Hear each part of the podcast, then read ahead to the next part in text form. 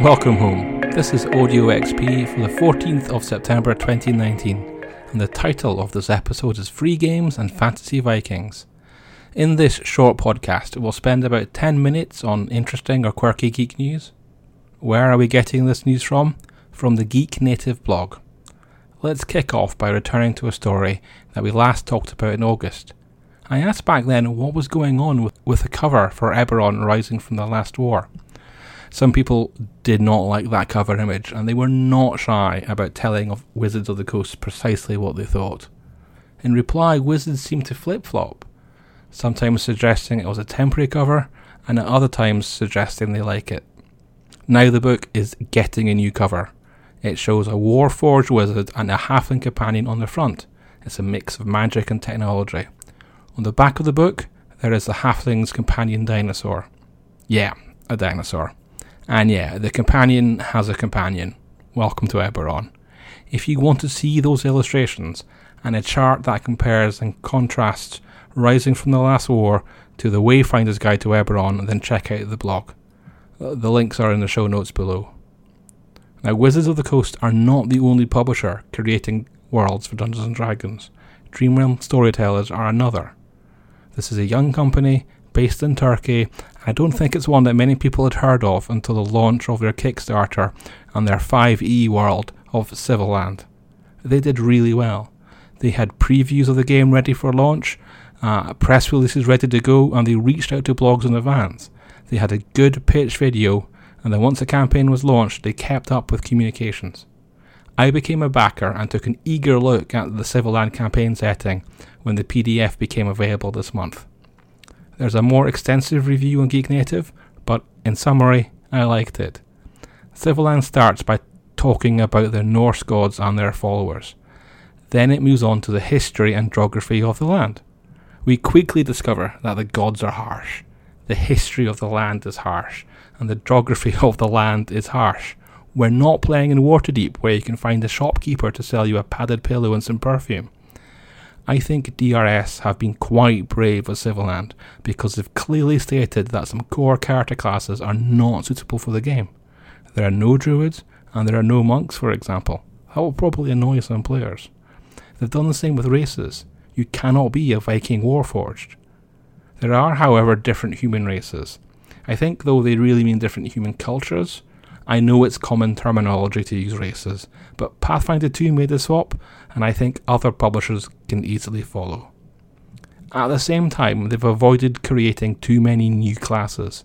They've created two the Rune Walker, which is a, a more physical wizard than the traditional spellcaster, and the Sadir, which gets access to druid magic as well as the dream and spirit realms.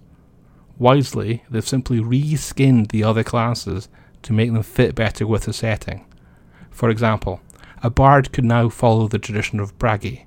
Clerics are known as Gothi. Barbarians could be on the path of the Berserker. And paladins are known as Ali. Imagine that, playing as a paladin of Thor. That has more impact than playing a paladin of a god that's only mentioned once in some sets of core rules and with only a sentence or two about what they stand for. In all, Svilland is a bloody and brutal game.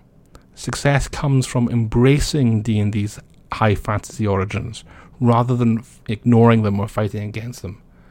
The result is something that doesn't feel high fantasy, it feels fantasy Viking, and I like it. Right. That's the Fantasy Vikings that the title of this episode talked about. Let's quickly get on to the free games. Monte Cook Games landed a deal um, to make the Carnival Row RPG, and it's free. It's not really a full RPG though. It's uh, three dozen pages of setting and character stat blocks for the Amazon show. If you've not seen the show yet, and I'm only two episodes in, then it's most easily described as a gritty police story with lots of fairies and in a steampunk world. As I said, I'm two episodes in, but the story feels relevant to today's politics. There's a focus on how we treat immigrants and people who are not precisely like us, and it features dodgy politicians. You will need Monte Cook's Cypher setting to play the game though, and that's not free. However, there is a free Cypher System preview. I've not tested this myself, but I'm told you can successfully combine the free Carnival Row RPG with the free Cypher System preview to create a functioning RPG. Now, Carnival Row wasn't the only freebie from Monte Cook this week. The company also released a free accessory called Consent in Gaming. Authors Sean K. Reynolds and Shanna Germain put this together. Yes, I suppose it's a shame that we need a product like this. However, I've discovered that common sense and common courtesy are not actually common at all. Despite Monte Cook Games' uh, guide being both entirely optional and entirely free, I've seen people protest against its existence as if it was an affront to the hobby. It's not, and nor is it a sign that your hobby has been taken away from you. You can still play evil characters if you want. Horrible things can still happen in game. This consent guide helps ensure that friendships are not wrecked. And what's wrong with that? So, if you're interested in exploring the full and sometimes adult scope of RPGs, and doing so in a way that doesn't upset your friends in the gaming group, then this free guide is one to consider. There's a set of freebies coming from Chaosium 2 to honour the first anniversary of founder Greg Stafford's death. From the 10th of October to the 31st of October, Chaosium will run hashtag We Are All Us. Gamers are encouraged to upload images of themselves playing games with that hashtag, and Chaosium will give away scenarios for their main product lines in return. There are lo- a lot of free scenarios here because Chaosium has a lot of great core products. They are RuneQuest, Call of Cthulhu, King Arthur Pendragon, Hero Quest, and now 7th Sea. Have you ever wondered how the industry manages to maintain such a diverse number of games? Well, Kickstarter has been a big part of this. But sadly, some rumblings are coming out of Kickstarter, and they've grown loud enough for Evil Hat Productions to press pause on their Kickstarter efforts. Reports that Kickstarter have been finding staff who have been trying to organise a union seem to have been the last straw for Evil Hat. The RPG publisher will not launch our campaign for the second edition of the role playing game Agon next week. Instead, they'll be considering whether they stick with Kickstarter at all. This is significant. Without Kickstarter, there would not have been a Fate Core set of rules, and this is a set of rules used in a great many games. You could even make the argument that without Kickstarter, there wouldn't still be an Evil Hat Productions. Kickstarter isn't a normal company, it's a public benefit corporation, which means it is legally obliged to consider the public good as well as making money. The crowdfunding platform has had rocky periods in the past, but things were settling down until last year when the neo Nazis caused trouble by suggesting that a satirical comic called Always Punch Nazis broke the platform's guidelines by encouraging violence. Senior management stepped in and rather than agreeing that it is always alright to punch Nazis, as it is, they overruled the community to take the comics campaign down. Employees were fired over the drama. Some of the survivors started to try and make a union.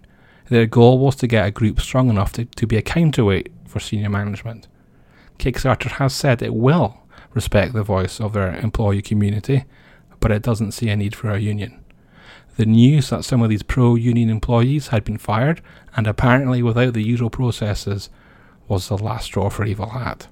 This is developing news, so we'll have to wait and see how events unfold. Kickstarter may recover again, or public concern may mushroom, and alternative platforms like Game on Tabletop may take more market share. Now, Kickstarter's employee troubles caught me off guard as did the news that Steve Jackson Games had partnered with Asmodee Digital on Munchkin. Asmodee is a huge board game company that seems to be buying up every indie it can find. As the name suggests, the digital arm turns board and card games into computer games, while we now have a trailer for Munchkin Quack Quest. I think Quack Quest is uh, best described as Dungeon Siege Munchkin mashup. Uh, you know, you, you fight through hordes and bosses to find loot and ducks. The, the surprising news continues. It turns out that the BBC has been working on a police procedural drama set in Discworld. they have been adapting Terry Pratchett's The City Watch books into a show called The Watch. They announced that Richard Dormer has landed the lead role as Sam Vimes. If you've watched Game of Thrones, you'll know Richard Dormer well. He played Beric Dondarrion, you know, the man who lit up his sword. Now, if you're still to get into Game of Thrones, then I can't tell you much more about the character, as he spoils pretty much everything. Lastly, while we're still talking about TV shows, let me mention that Geek Native published another genre police this week. This time, Ben and the police uh, took a look at the thriller genre. So, if you're looking to add some thriller elements to your RPG or even run a better thriller RPG, then this is the article for you. Tips include making encounters snap with type vignettes and keeping the action and plot personal. Recommended games included Conspiracy X, Operators, and even Eclipse Phase. As usual, thank you for listening, and a level 2 thank you and a bonus for Geek Native's Patreon backers. See you next week.